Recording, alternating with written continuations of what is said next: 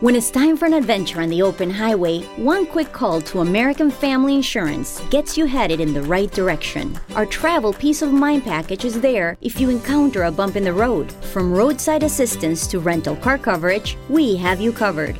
Find a local agent or get a quote at amfam.com. American Family Insurance. American Family Mutual Insurance Company, SI, and its operating company, 6000 American Parkway, Madison, Wisconsin. As summer nears its end, Biltmore invites you to come and linger longer with discounted overnight stays. Now through September 22nd, save up to 30% per night. Summer is fleeting, but there's still time to make more memories and experience all the wonders Biltmore has to offer. Plan your stay and save at Biltmore.com.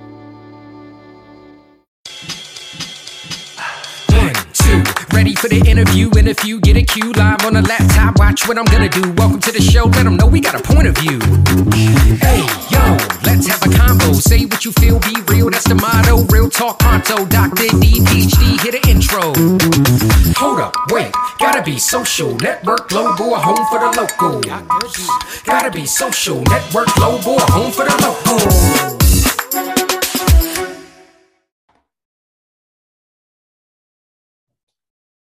Kristen, there'll be no ghosting here. None. good, good. well, I started to panic because I was like going through, making sure I was prepped and ready for everything. And I saw where it said, okay, the link will be in the calendar invite. And I'm like, I'm losing my mind. I'm like, I don't want to think I'm not going to show up. So uh, I just wanted to make sure. No, that's great. You care. I mean, that's amazing uh, for that. And I normally always have it in there. I'm, and I looked, I was like, it's definitely not in there. it's definitely. We all have those moments, right? I'm not perfect, okay? None of us are. None of us are. Oh, how's your day going? Not bad, not bad. Busy. How about yourself? Uh, pretty busy, but in a in, in a very positive way. I just Yeah. I get to speak to people and work with them all day long, and and I just enjoy it. It's really nice. That's So, nice. It, it makes a big difference when you like what you're doing. it's definitely better than the opposite, right? Absolutely. And I think you can only really appreciate that when you've had to be somebody who's had to do stuff you don't enjoy versus when you do get to enjoy the things that you do. Isn't that funny though? Like you kind of have to experience uh, a negative situation like that in order to appreciate the positive things. Many times in life, you know, if it's always like bad or it's always just good, what's the perspective? You know? I agree. Actually, I was talking to my son about that last night. I was saying that, you know, sometimes we have things that happen in life that are not great and, you know, we don't enjoy them, but not only are they an opportunity for growth and learning, but they're what allow us to really appreciate the wonderful things that happen, or else we would just think everything was normal and meant to be that way. Yeah, exactly. How does this, if it does, fit into the work that you do? I'm curious about the work that you do. I said I came across your whole deal. I was like, whoa, I, I got to talk to this person. I have to just. There's a feeling here. I got to. I got to explore this. Yeah. No, I, I appreciate that. So, actually, I think that fits a lot into the work that I do. So, my background is, let me even bring it back further than that. So, I started off life in communications. I thought I was going to be on the radio. That was going to be my thing. And then Oh. I had an opportunity to go back to school when I first got out of college, uh, free master's degree at Johns Hopkins. So I was like, oh, I don't know that I can turn that that down Yeah. And it was in special education. So I went into special education and I loved being a special educator. And I think a lot of that had to do with the fact that I hated school when I was a student. Like I did not like it, I did not enjoy it. Um, I come to find out many years later that I was one of those ADHD females who fell into that category of not ever being diagnosed, not even knowing that I was even remotely having ADHD until I was 30 years old. And I can remember talking to the doctor and them asking, Do you think you're ADHD? And I'm like, Well, yeah, I'm a special ed teacher. Like, probably. She's like, Let's do some rating scales and find out. And I did. And she goes, You're not a little bit ADHD. There's like a lot of bit of ADHD happening. Yeah. So I think that's what made me love being a special ed teacher was because I could relate to a lot of what my students were experiencing. And then fast forward years later, I had the opportunity to kind of step up above just being a, a classroom special education teacher and create a program for students. And I really was thinking, okay, what do I feel like is the biggest piece that's missing right now as far as what's out there for students? And it was mental health and education. There really wasn't a program for your internalizing type of students. There's a lot of stuff out there for externalizers. They're kind of the squeaky wheel, right? But not internalizing students. And so that is kind of where I started to align with that mental health piece and those ideas that I just told you, kind of really trying to help students see that sometimes these things are happening to us. Sometimes these are our challenges that we face in life, but they help us grow. They allow us to expand who we are as an individual and they allow us to appreciate some of the better things in life. And I think that's when I started to kind of really start to put those pieces together for mental health. All right, so this this actually made me think of a question. I, I literally have no clue what I'm going to say on these things. I just like somebody says something, yeah. I'm like, okay, just let it flow. What's the delineation between someone being very anxious versus this is just a bad day? Like, mm-hmm. the, because I feel like sometimes there's this, we kind of go overboard and say, okay, well, sometimes bad things or not having a great day is just not a great day. It's mm-hmm. not that like you're have this massive anxiety and this diagnosis. Like, what's is there a line for that that you're seeing, or do you see that we're pushing beyond that and maybe it's like trying to have this diagnosis when maybe it's just a bad day? I think there is a line. I think the line is Am I feeling this way every single day?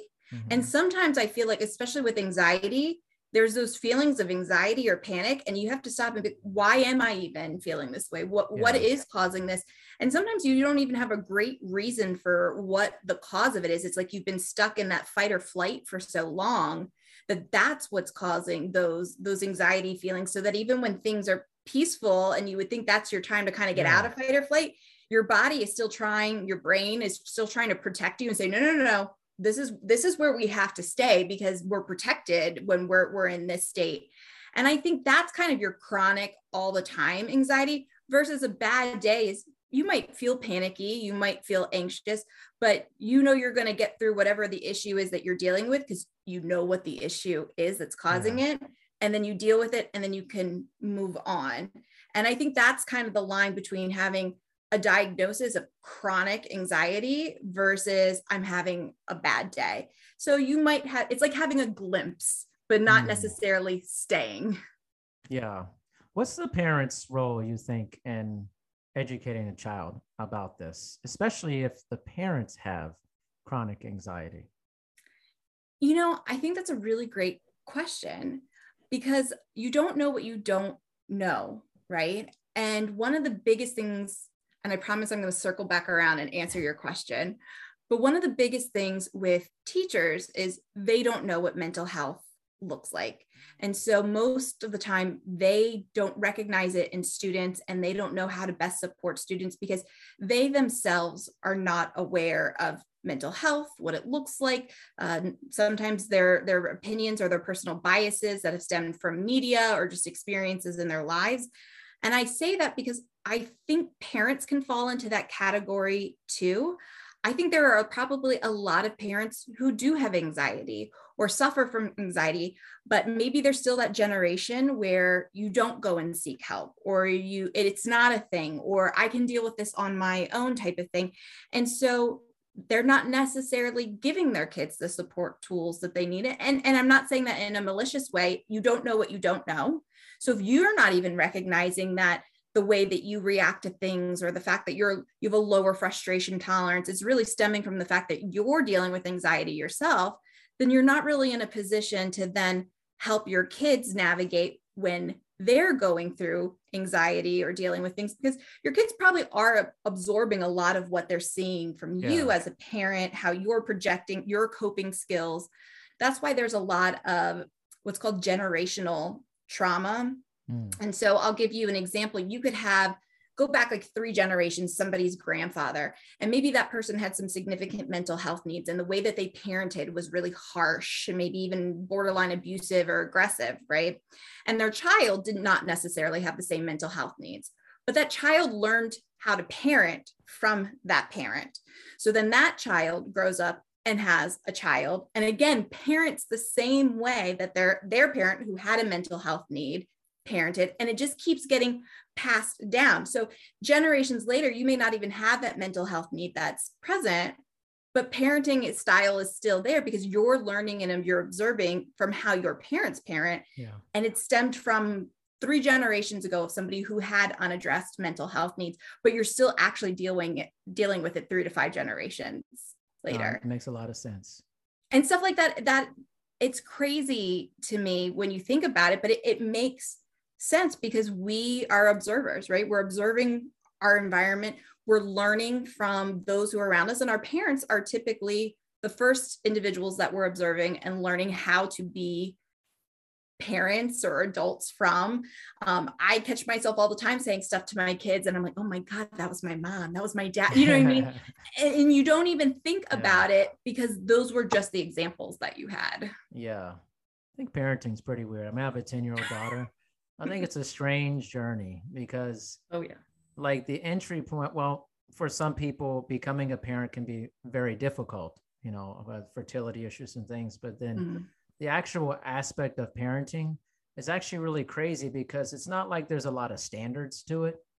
It's Yep. like you basically can anybody can enter into it, and uh, and you people often bring a tremendous amount of baggage or personal hangup into raising another human, absolutely. And then you add in uh, this wave of mental health, the kind of the emergence of us better understanding that uh, it feels it can be daunting, feels daunting in many times. But I don't think we talk about it enough in a very and like it can be overwhelming. you oh absolutely. There's no there's no manual right? You don't get to leave the hospital with a manual. And everybody does have their own parenting qualms you know because again Yeah. we're we're using what we were shown as children Yeah. and now we're applying it and we also have our own biases right every single Mhm. person in this entire world has their own set of personal biases conscious or subconscious and we're applying them and you know I think you see a lot of conflict and you have parents who feel like I should be very open with my kids. I'm going to be Mhm. transparent even though they're 8. I'm going to tell them everything. They they have the right to know. And then you have people who go, "Ah, I don't know if 8 is psychologically ready to handle some of these concepts. So I'm going to hold off on giving some of these details." And I'm not saying that either one of those styles is right Yeah. or wrong. You know, I think you need to know your kid. It's, you know, what your personal beliefs are. But then definitely there's some conflict when those two children are sitting in a classroom together, right? And this kid is sharing concepts that this one kid is like mm, hasn't been prepped for, hasn't, you know, that's not part of their dynamics in their family. And I, I think that's where sometimes you see dynamics or a kid comes home scarred because now they know um, details about Santa Claus that they weren't ready. You know what I mean? Like, like that that kind of thing it's like Yeah. we all need to get together every now and then as parents have like a conversation about where we stand you know what are we sharing what are we not sharing yeah. But, no, it's interesting. um, but it makes for a very complex type of situation It does. It does. Um, I have several questions. Uh, let's start with this one. So, what's the current state of mental health in our country and your point of view? And what do we know neurologically about what's happening with mental health currently in our society? Sure. So I'll actually give you some facts from from NAMI, the the National Institute for Mental Health, and you have ages six to 17, one in six children have a mental health needs or will will experience signs or symptoms. So that's a lot. If you think one in six And what does Children- that mean? A mental health need? What is that classified? So that as? could be anywhere from I have anxiety, I have depression, um, maybe I have a learning disability that then makes me have anxiety or depression. Um, it could be anywhere from having bipolar, it could be becoming schizophrenic, usually closer to that 17, 18 Yeah. range. I mean, there's such a spectrum of what mental health needs can look like, how they can manifest. Um, how they could come up. You could have a student who is genetically predisposed and maybe they have a great life and nothing ever triggers it, or they have a traumatic event and then it is triggered. Um, it could be something that has always been there, is going to come out no matter what. It could be somebody who isn't predisposed to having mental health needs, but then does have a traumatic event and has difficulty processing it. So, mental health really, to me, is something that nobody is I don't want to say safe from, but there's nobody who is going to, you can't hide. If, if it's mm. something that you're going to experience in your life, you're going to go through and you're like, mental health can find you. Doesn't matter your age, your gender, your race, like mental health is not bias. Uh, it, it, will show up if there is is a need for it. If it, and usually it's it's something that's happening neurologically that is either unresolved, an unresolved issue that has happened neurologically, or something that your brain is attempting to save you. I mean, that's really what anxiety is. If you think mm. about it, mm. your brain's primary job is to survive, it, it wants you to survive. And that is what its primary focus is on. And that's why change is scary and difficult for a lot of people because your brain knows that even if you're not happy, at least what you're the setting you're in right now, you're alive. And that's all your brain cares about. You're alive. So change is super, super scary. So that's why you get those anxiety messages from your brain like, is that going to be smart? Is that a good idea? Should I do that? Because your brain wants you to just stay alive, stay in the, it isn't, I don't care that you're unhappy, just stay where you are because yeah. you're alive. That's my primary focus, right? And mental health for a lot of people, I think there's so many things, so many things. I mean, we could probably just create a podcast on on the rabbit holes we could go down on what is contributing to mental health. But I think the state of mental health has definitely um, deteriorated, has uh, you're seeing more and more mental health. And I think there's a lot of factors. Mental health is not this new concept that came up because of the pandemic, but I think the pandemic definitely exacerbated it, right? There are already people who were dealing with things, and this has definitely increased it. And then I think there's opportunity. I'm seeing a lot of really young children hmm. who most parents reported to me prior to the pandemic they were okay or they were doing well and then the pandemic hit. So i think it's interrupted a lot of social skill learning a lot of social abilities a lot of peer interactions. I think that we are much more aware of mental health now. So i think there are times where I hate to say this, but you know, sometimes not everyone, but some people, oh, it's it's a cool hip thing. I have this this need, or I I need to be seen this kind of way. And so I think you have a little bit of that. That's obviously not the mass majority of people, but there's a level of awareness, which is great because for a long time there was a lot of stigma around it. And I feel like there still is, but a lot more conversation is happening. A lot more people are talking about it and bringing it to the light, which is important, especially um, big figures like Simone Biles and, and with gymnastics. Like I think that that was a really big thing for other for other young adults who are struggling to see a peer in a prominent position be open and honest and and share hey i'm struggling too so I think that's a thing. I think, you know, media, we're so informed, way more informed than we've ever been in history, in society, of just seeing how people are living their lives. And most of the time, we only post our best stuff on social Correct. media, right? Yeah. So, how do you know how people are living their lives? It's always the best version of it, you know? Right. And then we start to compare, like, oh, where am I failing? Where am I, you know, that person is always in the Bahamas and is always doing great and is great. How, why am I failing and not able to, to do these things? So I think there's just so many things, so many things that it's there's not just one thing that is creating this mental health pandemic essentially. Uh, I think that there's a lot of different factors and I think a lot of them are individualized and sometimes you know it's a car accident sometimes it's a sexual abuse sometimes it's a loss of a loved one sometimes it's an undiagnosed learning disability that you went through years of your life not knowing you had. So i think there's just so many rabbit holes that could go down to it but we're we're very much more aware of our feelings and emotions. And i think we're in tuned stuff like tiktok has made us more attuned that oh i'm not alone. Other people have these quirks yeah. too or experiencing these things as well.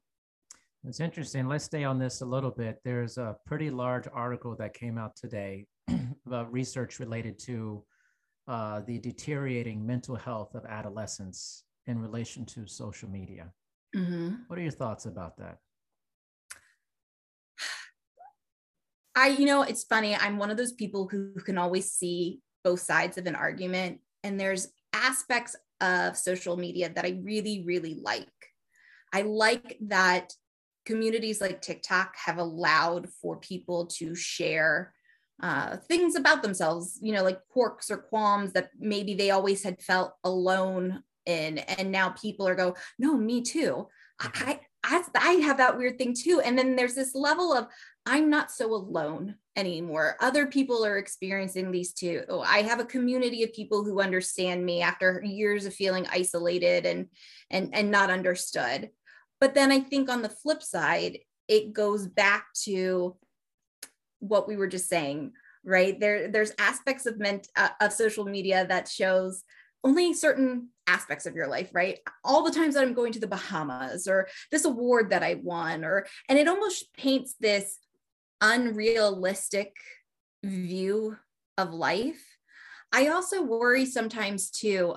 I have I have young children and they're really into some of the YouTube stars, right? Who do these stupid like 24 hour oh. challenge. We're gonna do this and we're gonna and, and I'm and then you next thing you know you're like the, they're millionaires these like 20 something year olds mm-hmm. with and you know what part of me is like good for them like yeah. kind of jealous i wish i had had thought of these things but part of me is also like what's going to happen in 10 years you know if yeah. when this fat this fat is done when you're 30 and maybe you're not as hip and as cool anymore in young people's eyes what happens then what skill set do you have uh, what is what is messages is this giving to youth and and i don't know that i have answers to these questions but more so not? that i know right Come on. but but more so that i just have concerns in yeah. general of, of, what this is setting us up.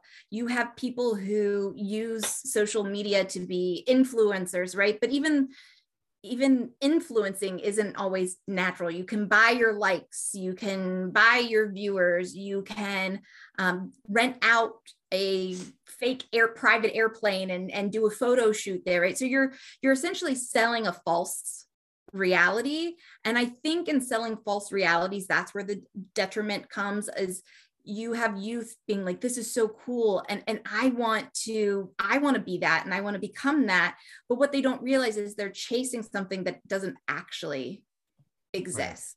Right. yeah. And so i feel like there really is two sides to that coin. I think there's a lot of positive and where you can find communities and connection so that that that lonely piece that can sometimes come with mental health or neurodiversity can be diminished but it also is creating this unrealistic expectation it's having kids focus and chase things that are not realistic uh, and i and i do have concerns for what that means and i and i think you'll find there's a great documentary actually about social media and kind of going about it the fake way. And this director had hired like three or four young people to kind of make into influencers.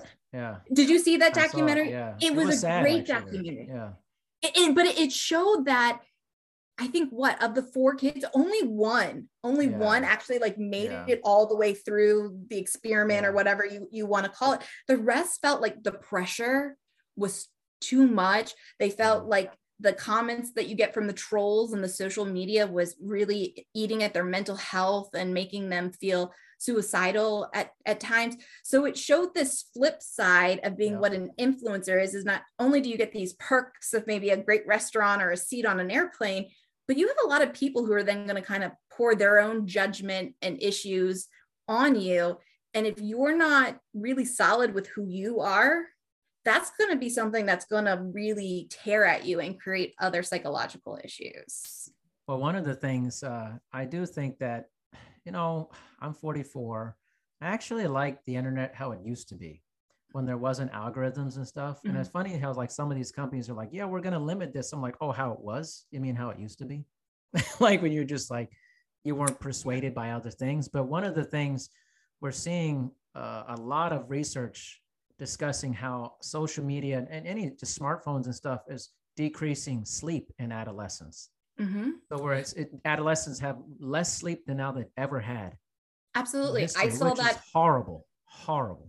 I saw that when I was in the classroom. You'd have kids who were tired, and you'd come to find out is because they were 3 a.m. texting yeah. with their friends. And there's a big movement. I've I've worked with several parents at this point about something that I don't feel I feel like it would be really common knowledge and you would think at this point that there'd be more on it but technology addiction.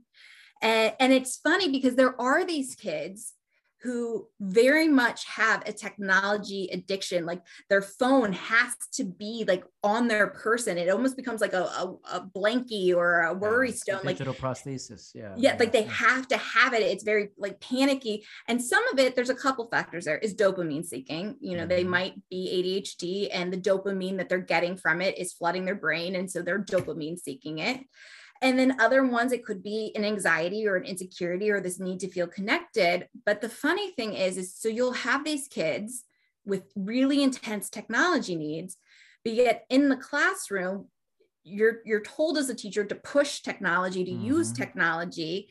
And there used to be really strict like cell phone policies in high school. Like you, you can't have your cell phone. It needs to be in the locker. You, you know, we're not touching it during the day. But now they've had to get so laxed with it that now that the technology is the way that it is, kids are like, yeah, bring your cell phone in. We might access this app so that we can play this game on the board and you can submit your answer using your phone. And on one hand, I get it. They're trying to integrate those technology pieces into learning.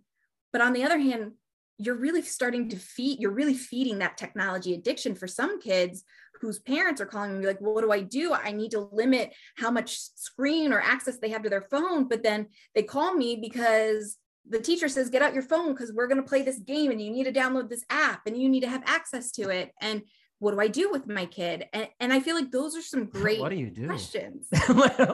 I'm telling you right now, I have a very definite plan with my daughter. my daughter doesn't have a phone. She's 10. She's not getting one to eighth grade. But I told her already that you will be checking this phone in and out mm-hmm. before mm-hmm. bedtime. So a lot of parents they allow their kids to just stay up all times, and so one it starts with poor sleep hygiene for your children initially, yep. and then allowing your children to have phones in their room at night. You know they're not going to go to sleep. They're getting that constant blue light, and there's going to be texting. You know what that's called? Parenting. You have to put your foot down and say, "I you will check this back out in the morning time." because you're it's like parents don't understand this idea you have to step up and you have to be tough you have to be tough about because they're they're little they're adults can't handle the technology addiction you think kids can come on and it only gets worse and for most of my time in the classroom i was at the high school level. So I mainly was doing dealing yeah. with the big kids at that point. And yep. message I would give to parents now is you've got to establish that that boundary that you just spoke of now. Now. Because it's only going to get harder as they get bigger. But I can't tell you how many times I, I've, I'll give you this is a true example where a parent came into me upset that their kid was on their computer all night long and wasn't doing what they said. And I said, I can solve this problem for you really easily. You tell them I'm taking the computer. The computer is mine. When it's time to go off to bed, I will have the computer. And the parent goes, I can't do that. Do you know what, what? kind of issue that's going to cause for me at home? What kind of fight that's going to create? And I'm like, uh, I don't. Do you do you care? Because I wouldn't care. My kid can yell and Who be cares? mad at me all, all they want. Like they need to not be on their computer. I'm the adult. I probably paid for that computer. You own that computer. That's your I, property. I taking the computer. But and that's I'd love to tell you that that is just one time that I have dealt with that, but that's not. That was a very common thing that I dealt with often where parents would say, I'm having this issue. What do I do? And I go, okay, so take it. Take it. I can't do that. You don't know the issue that's going to create. That's insane to me. That's like, that's so, see, maybe it's like my bias is I grew up my mother, uh, I had a bedtime until I was a senior in high school. That bedtime mm-hmm. was like 9 p.m. Like when mm-hmm. I was like 17, mm-hmm. I, I, couldn't stand it. My mom did this, but I'm so glad she did because she protected our sleep mm-hmm. completely because she wanted us to be alert and ready to go in the morning. This was way before any of this was like a big deal in society. Yeah. I have continued that with my daughter, and now I'm armed with all the information. My mom didn't have that information; she was just going off her gut mm-hmm. about it this is this is a crossroads of parenting we're at on some level that our children we're almost afraid of our children mm-hmm. on some level that we're ups, we're afraid that they'll be upset and think that we're not good parents. Yep. One for me is I don't care about that. That's not my job to be liked.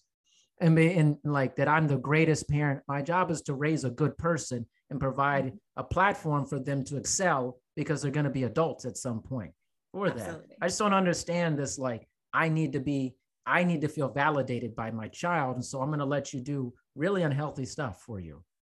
It's like, I have I read a really great book and I'm blanking on the name of it. Uh gosh, I can see the picture of it, but I'll give you the, the general concept of it and it talks about this because this seems to be a newer generational issue and it looked at current parents a lot of current parents i would say i would say gen x to you know elder millennial type of parents is, is that time frame.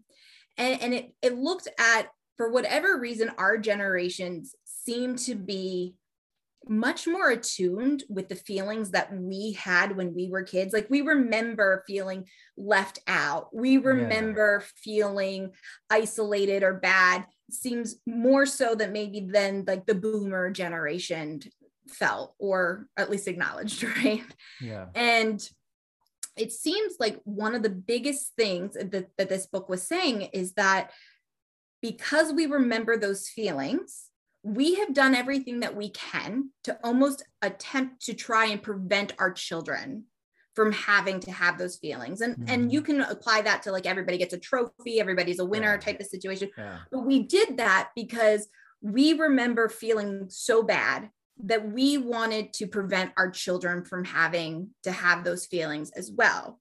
And then what this book went on to share in its study is that then these kids become college age kids. They go off to college.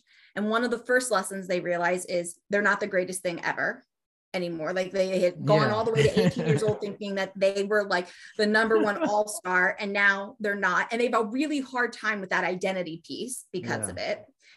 And then two, they'll hit like a you know very normal kind of you know early late teen early 20s angst of, of a breakup right you had your, maybe your first serious relationship and you break up and it sucked like we've all been there right it sucks it doesn't feel good you know you, everyone's like time time will heal all and you're like no how will i ever go on so right permanent.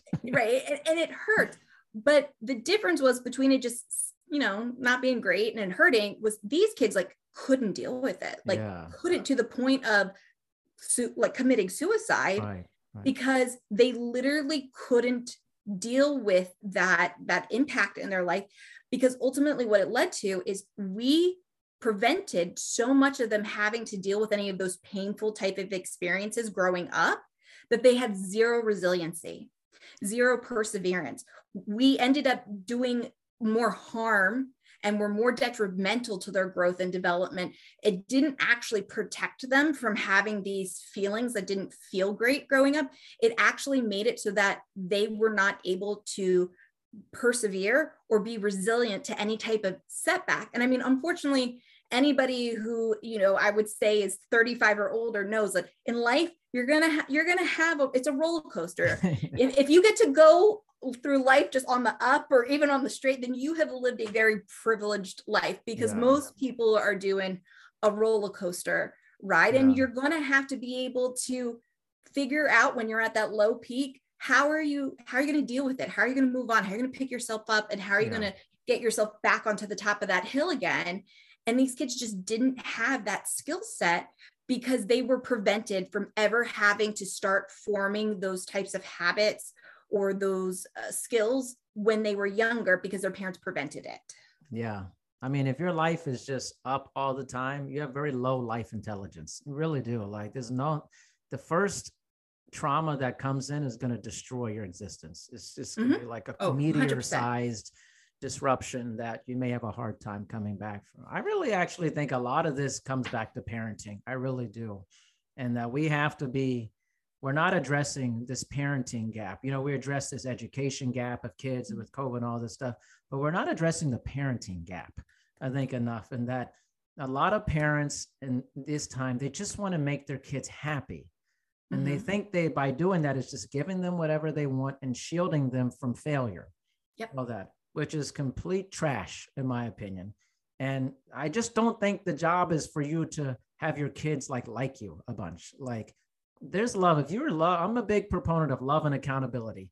Give your mm-hmm. child a lot of love, but also be accountable. When they don't do well, you need to tell them they didn't do well. And when they do great, tell them they did great. Absolutely. You got to have boundaries. Children crave boundaries. Oh, a hundred percent structure, a hundred percent. They do. They and, and, they push those boundaries, but that's yes. part of the learning process for them as well. But they're pushing those boundaries, but they also know that they feel safe. When you give exactly. them that structure, it's creating those feelings of safe. And they need to know where the limitations are. That's just part of your developmental yes. process but you need it to know that uh, this is the lines that keep me secure, that this is what keeps me safe. And that's one of your core needs in order to be able to learn to grow is that feeling of safety. When, when students, young people don't feel safe, that is essentially impacting some of that survival aspect that's going on neurologically for them. So feeling safe is critical and boundaries and structure help create that feeling of safe. So, what do you think as we kind of roll towards the end here? What's the future of mental health and how we handle it as a society now that it's uh, it's always been there, but uh, as it has emerged more in a mainstream consciousness of, mm. of people? I think that's a great question, and I wish I had this brilliant answer for you. But I think the the biggest piece is more just being open and mm. transparent and having conversations and hearing people's perspectives and knowing that it's okay to agree to disagree and and and saying just because you feel that way doesn't mean i have to feel that way and allowing there to be more balance i feel like for whatever reason right now societally where our balance is off and i create i think that creates a big mental health piece for us it's like we're constantly all fighting with each other because yeah. our opinion has to be the the opinion instead of embracing the fact that we're all coming at things from different perspectives because we've had different experiences and and taking the time to hear other people's perspectives to go oh i hadn't thought about that before to transform our thinking based on what we're learning from others and being open to things like that. I think that would help our mental health. I think as long as we keep this like heels dug in, I la la la, I can't hear you if you don't agree with me. You know what I mean? You're a bad person if you don't agree with me. Like that's got to go out the window because I think we yeah. are impacting our mental health by taking everything that's going on in the world from that perspective. We're not doing ourselves any favors by not being open to hear each other, to learn from each other, um, so I feel like a step in mental health is just keep talking about it, be open about your experiences. Let's stop the stigma that if you have experienced mental health or if you've had anything happen to you in your lifetime that you know you're damaged, you're not people who everybody is dealing with mental health either openly or not openly but i think one way to start addressing it is just by us all being more transparent and more supportive of one another and, and taking the time to acknowledge that we all are on our own unique path with our own unique experiences. Well said. Well said. Well, Kristen, this has been uh, really beautiful. I mean, I think it, parenting, especially in mental health, I think is something that most people can identify with. And uh, I think is very powerful. So, oh, yeah it's, I think it would be universally I, good for people to hear this, especially parents, because it's, I really strongly feel about this. I was like, like when you said that you told parents that and they said, I can't do that. There's something, mm-hmm. there's something majorly off about that right there. Because how I grew up, like no parent thought that way. I'm serious. None of my friends' parents ever thought like that. Yeah. They were like, hey, this is mm-hmm. gone. Like and my when I was growing up, it was all like, listen, I own that car. I own this computer. Mm-hmm. Actually, everything you have, I bought it. Mm-hmm. You don't own this. that must be very clear to you. Very clear. As well. And even if it was something that you could get away with, but I bought this with my yeah, money for my yeah. job, but it's in my house. You it's in my house though. Like, yeah, yeah. Something, something to to come back there. And I think just to sum it up real quick, I think one thing that it hit me one day when I, I'm a university professor as well. Uh, and, and it hit me one day as I was talking about communications with students. Think about it when you were going to call someone and ask them to go to homecoming with you or prom or even just you were calling a friend's house, right? Maybe it's not even you were asking them on a date. You're just calling a friend. What was the procedure and process? remember, like, remember that? Remember you had to like, well, it wasn't cell phones back Nope. then, and you had like the dial. Sometimes people still had the ring, had the ring around. Remember the, Yep. like, the brrrr, the rotary the phone. rotary phone, Mhm. right? And then maybe it was like busy. It's a busy signal. So, so sometimes you'd have to call back. To But call who back. usually answered the You phone? You got the parent would answer the phone or somebody, right? So you would usually have to have some kind of hello, sir. i- Is Yeah. is is Darren available? Can I please speak with you? You had to have like an adult exchange or interaction where you had to be respectful and polite in order to be able to get on the phone with your friend, right? yeah. That's a, why would that ever happen now? no. They all have their own phones or cell phones. Yeah. If they're even calling each other, they're probably texting each other. no. So there's a communication piece too. And and you can look at how this factors in in so many different ways, right? But there's a communication breakdown that has happened rapidly. If you think about it in just the last 20 years of how we just communicate and we have started to decrease how we even communicate and there's been rise in social anxiety and anxiety, right? But we don't have to do some of the same skill sets that we used to have to do that almost made you subconsciously have to step out of your your comfort zone at times right i hate talking on the phone now like I, I don't enjoy talking on the phone but when i was a teenager you couldn't have gotten me off of the phone all i wanted to do was talk so you do kind of lose some of that drive and that skill when you don't have to use it like you used to Oh my gosh. I know so many people that say exactly what you just said.